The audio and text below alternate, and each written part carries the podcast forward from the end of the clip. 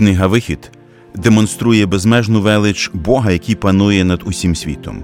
Він перетворює темряву на світло, розводить води моря, посилає хліб з неба і навіть попри невір'я з боку народу продовжує вести Ізраїль до обіцяної землі, тому що залишається вірним самому собі.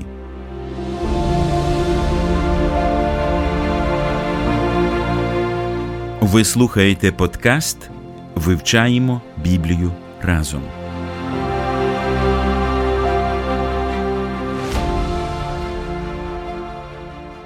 Мир дому вашому, друзі! Раді привітати вас у нашому колі людей, бажаючих досліджувати Боже Слово. Ми продовжуємо подорож сторінками унікальної книги, яка носить назву «Вихід». І наша подорож привела нас до Рефідіму, де єврейський народ вчергове влаштував колотнечу через відсутність води. Після цього, як ми вже знаємо, відбулася війна з Амаликом. Саме цю історію ми і будемо вивчати сьогодні. Разом з нами і вами Боже Слово досліджує пастор і вчитель Біблії Віталій Мар'яш. Помолимося на початку. Добрий Боже, ми знову відкриваємо Твоє Слово, щоб наповнити свої серця важливими істинами, які там містяться. Благослови нас у цьому вивченні, говори до наших сердець і допоможи нам духовно зростати і духовно змінюватися. Амінь.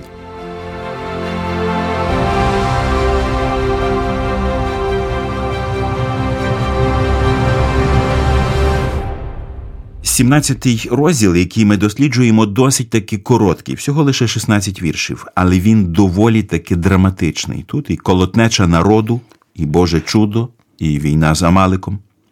На початку я прочитаю його цілком. «І рушила вся громада Ізраїлевих синів із пустині Сін на походи свої з наказу Господнього і отаборилася в Рефідімі. І не було води пити народові. І сварився народ із Мойсеєм, і казали вони, дайте нам води, і ми будемо пити. А Мойсей їм сказав, чого ви сваритеся зо мною? Нащо ви пробовуєте Господа? І народ був там спраглий води, і ремствував народ на Мойсея, і говорив, нащо це ти випровадив нас із Єгипту, щоб повбивати спраглого мене та синів моїх та отари мої?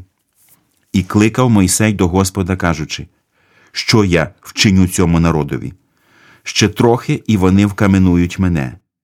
І сказав Господь до Мойсея, перейдися перед народом і візьми з собою декого з старших Ізраїлевих, а палицю, що нею ти вдарив був річку, візьми в свою руку та йди. Ось я стану перед лицем твоїм, там, на скелі в Хориві, а ти вдариш у скелю, і вийде із неї вода, і буде пити народ. І зробив Мойсей так на очах старших Ізраїлевих. І назвав він ім'я того місця Маса та Мерива через колотнечу Ізраїлевих синів і через випробування ними Господа, коли казали, чи є Господь серед нас, чи нема. І прибув Амалик, і воював з Ізраїлем у Рефідімі, і сказав Мойсей до Ісуса, вибери нам людей і вийди, воюй з Амаликом. Узавтра я стану на верхів'ї гори, а Божа палиця буде в моїй руці. І зробив Ісус, як сказав йому Мойсей, щоб воювати з Амаликом. А Мойсей, Аарон та Хур вийшли на верхів'я гори. І сталося, коли Мойсей підіймав свої руки, то перемагав Ізраїль, а коли руки його опускались, то перемагав Амалик. А руки Мойсеєві стали тяжкі, і взяли вони каменя і поклали під ним, і сів він на ньому, а Аарон та Хур підтримували руки йому, один із цього боку, а один із того. І були його руки сталі аж до заходу сонця, і переміг Ісус Амалика, і народ його вістрям меча. І сказав Господь до Мойсея, напиши це на пам'ятку в книзі і поклади до вух Ісусових, що до краю зітру я пам'ять Амаликову з-під неба. І збудував Мойсей жертівника і назвав ім'я йому Єгова-Нісі. І проказав він, бо рука на Господньому прапорі, Господеві війна з Амаликом із роду в рід. Як ви пам'ятаєте, в першій частині розділу ми звертали увагу на нарікання Ізраїля через відсутність води і зрозуміли, що це було результатом їхнього життя по плоті, а не по духу. Вони не бачили Бога і запитували, чи є Бог серед нас. Одразу ж після цієї колотнечі ми бачимо їхню війну з Амаликом. Зрозуміло, що як перша, так і друга події якось зв'язані. Як саме з цим потрібно розібратися? Перше питання, яке у нас виникає, це питання стосовно Амалика. Що це за персонаж і звідкіля він взявся в пустелі? Ростиславе, прочитай, будь ласка, з книги «Буття» 36 розділу з 8 по 12 вірші. «Поселився же Ісав в горі Сиїр. Він є Ісав Едом. Це ж роди Ісава, батька Едома, в горі Сиїр. І це імена синів Ісава. Еліфаз, син Ади, жінки Ісава, і Рагуїл, син Васемати, жінки Ісава, були ж сини Еліфаза, Теман, Омар, Софар, Готом і Кенез. Там наш була наложниця Еліфаза, сина Ісава, і породила Еліфазові Амаліка». Виявляється, ось звідкиля взявся цей персонаж. Так, виходить, що це саме, що не є близький родич Ізраїля, братський народ. Просто неймовірно. Так. Амалик – це правнук Ісака по лінії Ісава. Але ми бачимо, що він був народжений від наложниці Еліфаза, не від дружини. Досить така темна історія життя цієї людини. А коли ми згадуємо Амаликового діда Ісава, то ми знаємо, що це була людина, яка вибрала плотське замість духовного. Про нього в посланні до євреїв написано так: «Щоб не був хто блудник чи безбожник, немов той Ісав, що своє перворідство віддав за поживу саму. Бо знаєте ви, що й після, як схотів він успадкувати благословення, відкинутий був, не знайшов, бо був можливості до покаяння, хоч його і слізьми шукав». В цьому тексті Ісав названий безбожником, тим, хто відкидає духовне, а вже його онук воює з духовним і уособлює собою війну плоті і духа. І про це написано у посланні до Галатів.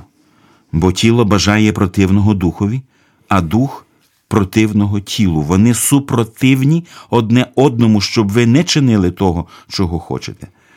Між тілом і духом йде постійна боротьба, і про це потрібно не забувати. До речі, передання говорить, що саме Ісав доручив Амалику воювати з Ізраїлем, дошкуляти йому. І саме ця війна описана в нашому тексті. Але які більш глибокі існують причини цієї боротьби? Чому в даній ситуації Бог, який все контролює, який не допустив війни Ізраїля з филистимлянами після виходу з Єгипту, тепер допустив ось таку жорстоку війну з Амаликом? Те, що відбувається тепер війна між Амаликом і Ізраїлем, те, що Ісус Навин, до речі, вперше з'являється цей герой тут, у цій війні, Аарон і також інший персонаж, і його ім'я Хур, так, з'являється, вони підтримують руки Мойсея. І для чого це все от розповідається? До речі, це такий цікавий випадок, бо ми бачимо до того, коли Бог звільняв, рятував ізраїльтян від єгипетської армії, вони не були залучені активно. І ось тепер Господь їх, так би мовити, залучає, він готує їх вже до дорослого життя. Так, він показав, що він все з його руки.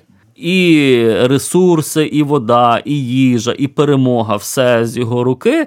Але тепер, для того, щоб вони могли зростати і дорослішати, ми бачимо, що вже весь народ залучений в Божі справи. Тобто розповідь вже йде до того, що ізраїльтяни повинні зростати у вірі. Вони повинні бути активними, вони повинні брати відповідальність і приєднуватись до Божої праці.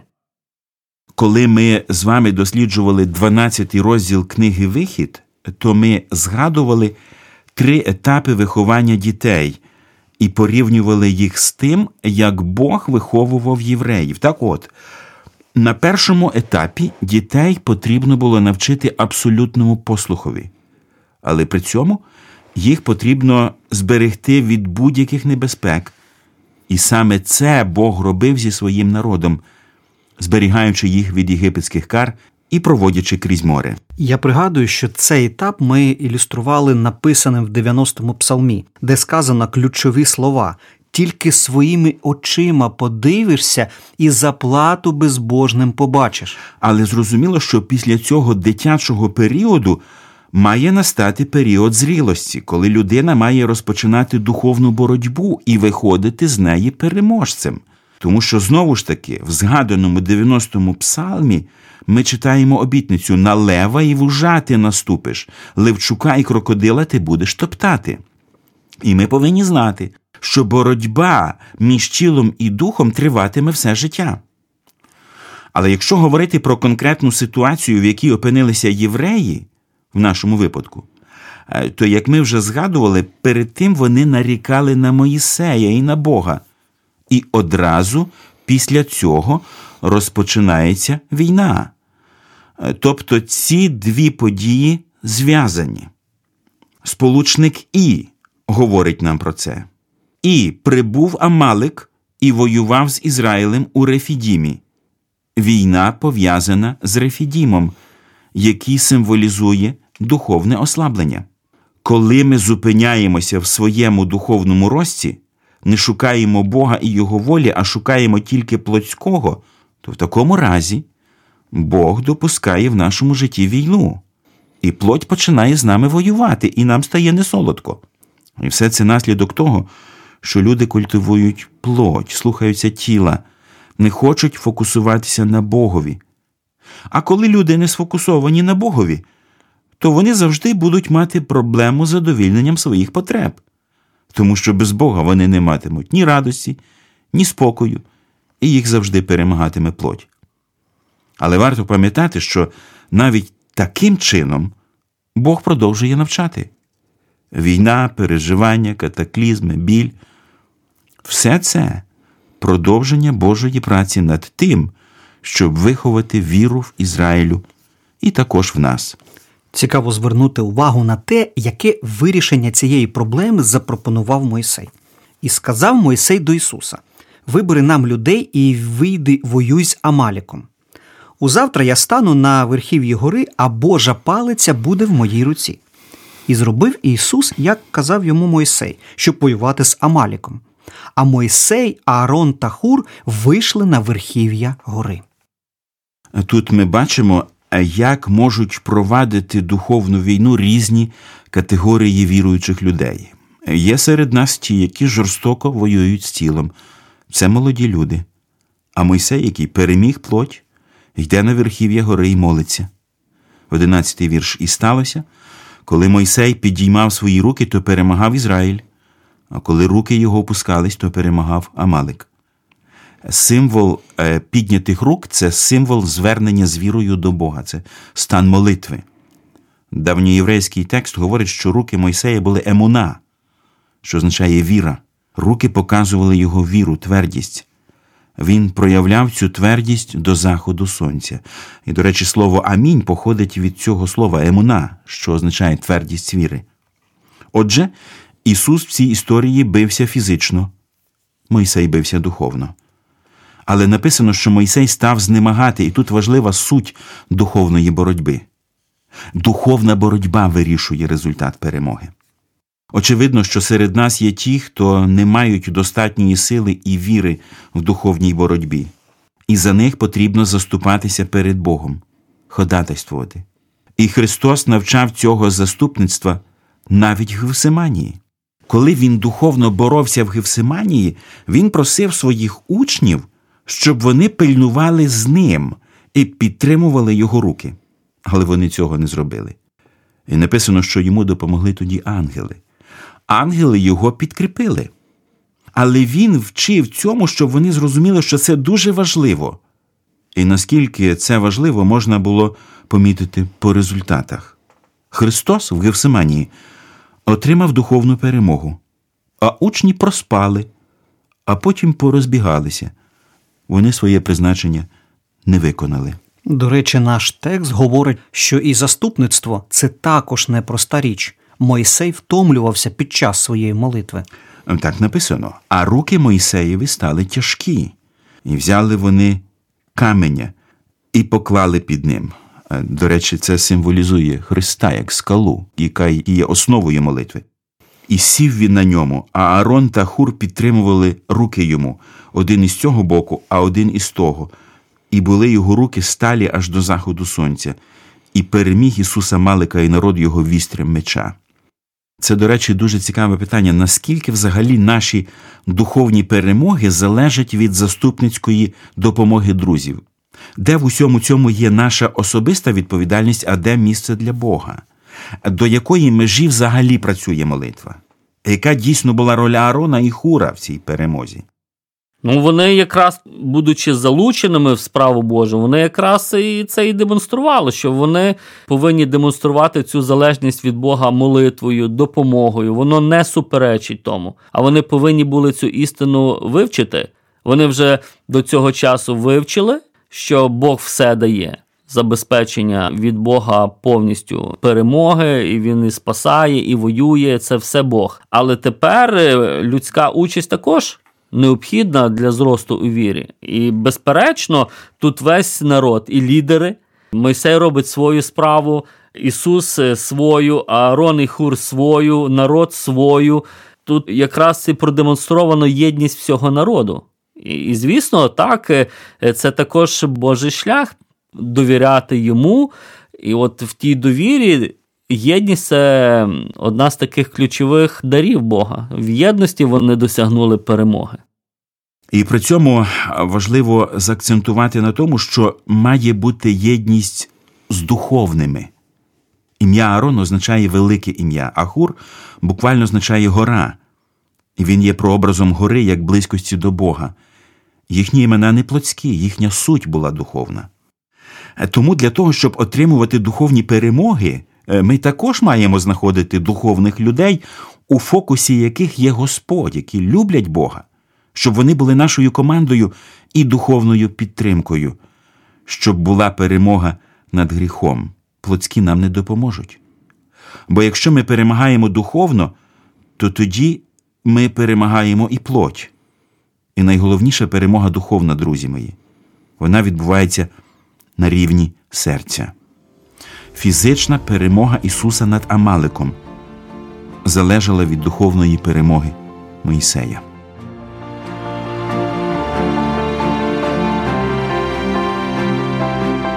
Я переконаний, що Біблія є найкращим подарунком, яким Бог коли-небудь наділив людину. Все найкраще від Спасителя світу передається нам через цю книгу. Авраам Лінкольн.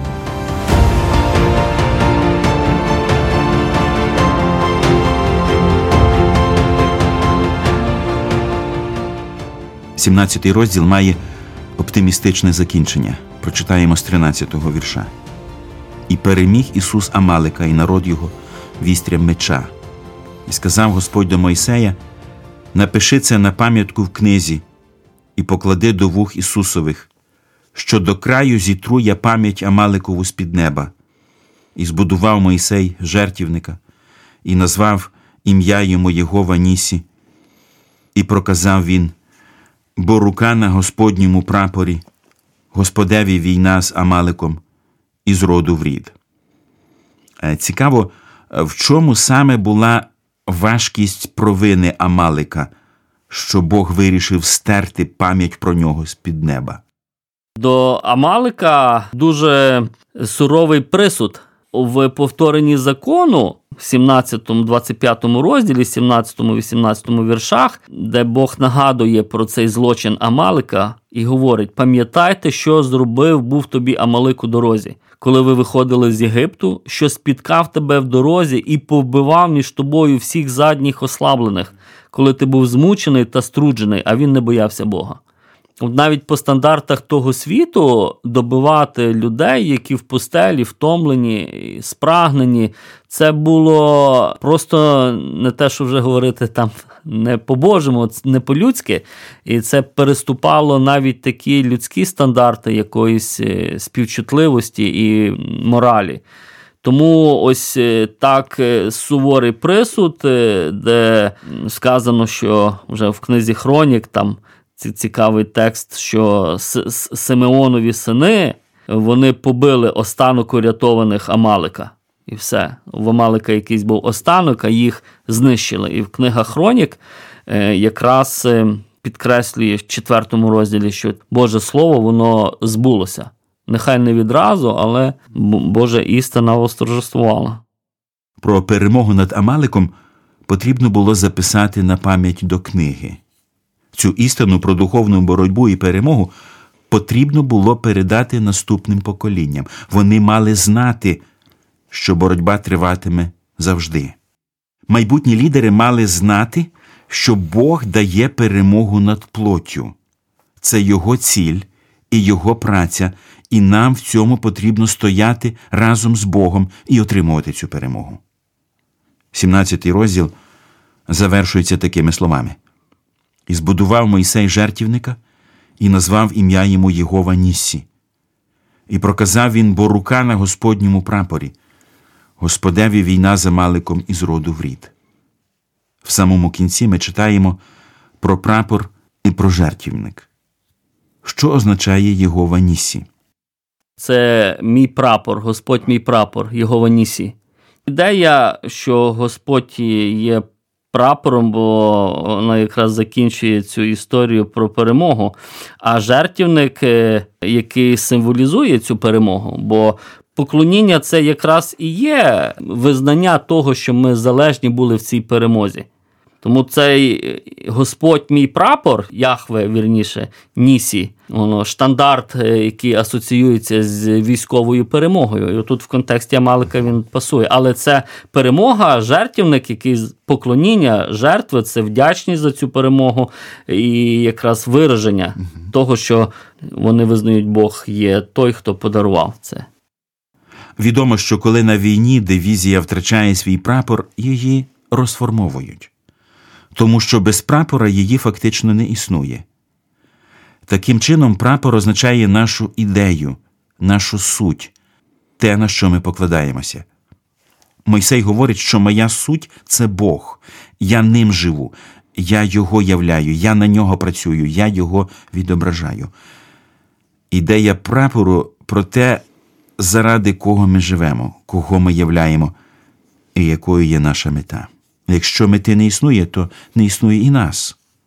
Хто є твоїм прапором, шановний слухачу? Заради кого ти живеш? Кого ти відображаєш своїм життям? Особисто для мене цікавий самий останній вірш. В перекладі Огієнка він звучить так.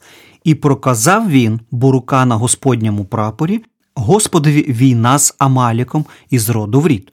В перекладі Турканяка зовсім інакше. «Бо таємною рукою воює Господь проти Амалика з роду в рід». А в перекладі Куліша все по-іншому. «Каже бо, рука на престолі Господа, війна у Господа проти Амалика з роду в рід». Синодальний переклад теж говорить про руку на престолі. Престол – це символ влади. Таким чином, Амалик посягнув на Божу владу. Він поклав свою руку на Божий престол. Влада Божа розповсюджується на його народі, а він посягнув на їхній дух. Плоть завжди посягає на дух. І Бог говорить, що ця боротьба буде продовжуватися з роду в рід, вона буде продовжуватися постійно, але кінець буде переможний. Завершуючи цей розділ, який розповідає про перемогу Ісуса Навина та народу над Амаликом через ходатайство Мойсея з допомогою Аарона і Хура і при Божому благословенні, на які ще важливі речі ми мали б звернути увагу? Яке застосування мали б зробити для себе? Одне з таких найочевидніших практичних застосувань, як ми вже побачили, це, я би назвав це словом таким «єдність в різноманітності». Ось це треба вчитися нам, тому що зараз такий світ індивідуалістичний, кожен, так би мовити, прагне підкреслити свою індивідуальність, особливість. І це дійсно так. Бог створив нас, він неповторний. Кожна людська душа, вона як як та сніжинка. Неповторно дослідники кажуть, що ті кристалики льоду так сформовані, що неможливо, щоб сніжинка повторилась. І так само Бог створив людську душу. Вона особлива, унікальна, але тим не менше він нас створив як народ. І ми в своїй різноманітності, коли демонструємо єдність, це ще більше підкреслює, що над нами є хтось, хто привів нас у цю єдність. Так що це дуже хороше нагадування і церкві, зокрема. Друзі мої, щоб досягти цієї єдності між собою, очевидно, що необхідно кожному з нас мати єдність з Богом. А цього можна досягти через пізнання Його, через науку, яку Він дає для нас. Коли ми вивчаємо чергові уроки і успішно здаємо екзамени, це свідчить, що ми краще зрозуміли Бога. В розділі, який ми дослідили, навчання відбувається на 3 рівнях. Очевидно, що Бог вчив лідера Мойсея, бо в нього теж був страх, він боявся, що його каменують. Бог навчає старішин, команду і дає їм можливість боротися, вчить тих, хто підтримували Мойсея. І він навчає весь народ. Навчання проходить на всіх рівнях. До речі, так само і Христос навчав своїх учнів. Спочатку він вибрав 12, серед них було 3, які були найближчими до нього. Також він вчив народ окремо і вчив навіть фарисеїв, наставляв їх, докоряв.